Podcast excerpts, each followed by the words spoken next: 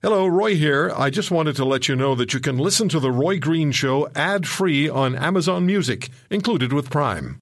At Evernorth Health Services, we believe costs shouldn't get in the way of life changing care, and we're doing everything in our power to make it possible. Behavioral health solutions that also keep your projections at their best? It's possible. Pharmacy benefits that benefit your bottom line? It's possible. Complex specialty care that cares about your ROI? It's possible because we're already doing it. All while saving businesses billions. That's Wonder made possible. Learn more at evernorth.com/wonder. Reopening of schools after Labor Day. It's a contentious issue. I don't think it should be, but it is. Different provinces taking different approaches. So I got in touch with a good friend of this program, Michael Zwaagstra, high school teacher in Manitoba. He's a fellow at the Frontier Center for Public Policy. He's an op ed writer. He just wrote another piece about uh, education or opening schools in Ontario for the Epoch Times. He's the author of a number of books, including What's Wrong with Our Schools and How We Can Fix Them, and Sage on the Stage. Michael, how are you? I'm doing very Roy. Good to have you with us. Absolutely. So, you were very specific and very direct. We're going to be speaking later on uh, this hour with Harvey Bischof, the former president of the Ontario Secondary School Teachers Federation who's now an NDP, well, he's an NDP candidate, will be when the next Ontario election rolls around. We'll talk to him in a little bit. But you were very specific, and we'll talk about the provinces where this program airs. So west, east to west, Ontario, Manitoba, Saskatchewan, Alberta, and BC, and what they're doing. But let's start with Ontario. You're not impressed with the decisions taken by the Ontario government. Walk us through what you see the problems to be. Well, when I look at the Ontario plan, the, the good thing is that they are emphasizing in-person classes. There is going to be return of extracurricular activities, which of course those are important to students and well-being. But they're keeping the mask rule for all students and staff, uh, which of course is not ideal for, for learning environments. And they're also requiring high schools to schedule students for only two classes per day. That means that horrible quadmester system where students are taking the same class for three hours a day for a couple of months. And most high school students will tell you pretty quick that is a horrible way for most of them to learn. And so it's really unfortunate that the Ontario government is handcuffing uh, school boards in this way and putting some of these requirements in place.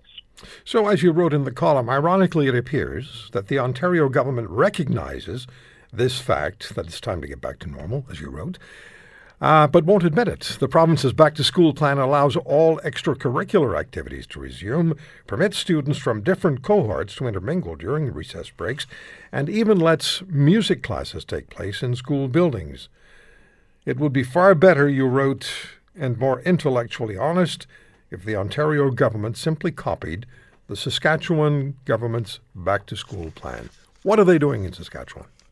Well, Saskatchewan is taking a, a very different approach. They're basically uh, turning the public health orders into public health recommendations. And so while school divisions do have the ability to implement some of their own restrictions if they choose to do so based on local circumstances, schools in Saskatchewan will be able to run essentially normally.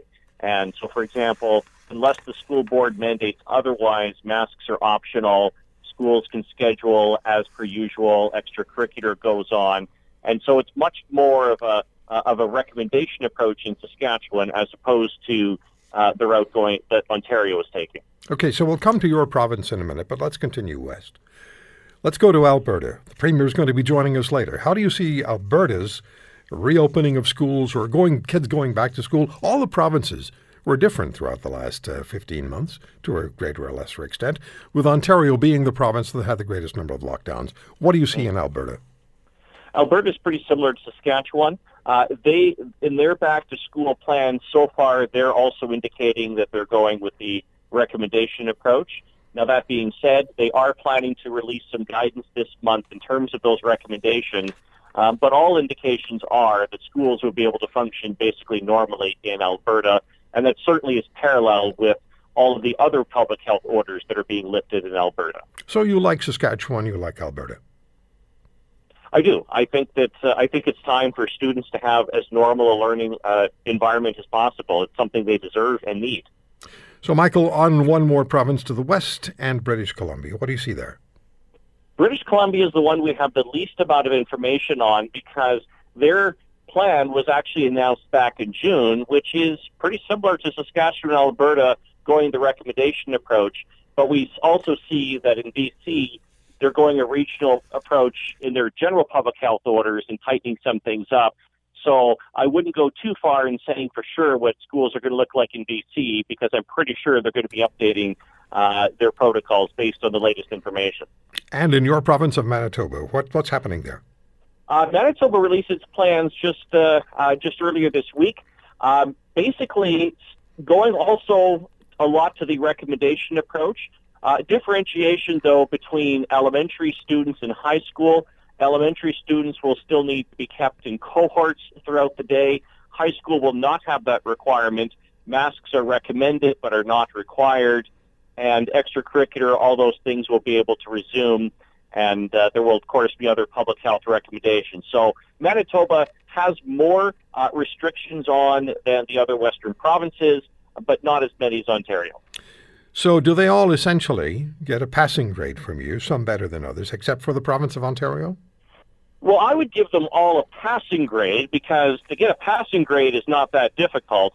Uh, but I would certainly give Ontario the lowest grade because they're keeping some of the restrictions in place, particularly the, the, the two the two subjects per day for high school students that will make their lives miserable, but not actually do much to actually uh, keep them safe. And so that's where I give them a lower grade. But certainly the other provinces that, that, that we're looking at here, uh, I would give a, a well above passing grade based on the current information. Yeah. Well, do you think I'd be correct when I say to you that this ain't over yet? After Labor Day, we will run into uh, various decisions and, and, and options that'll be discussed, and it ain't over yet.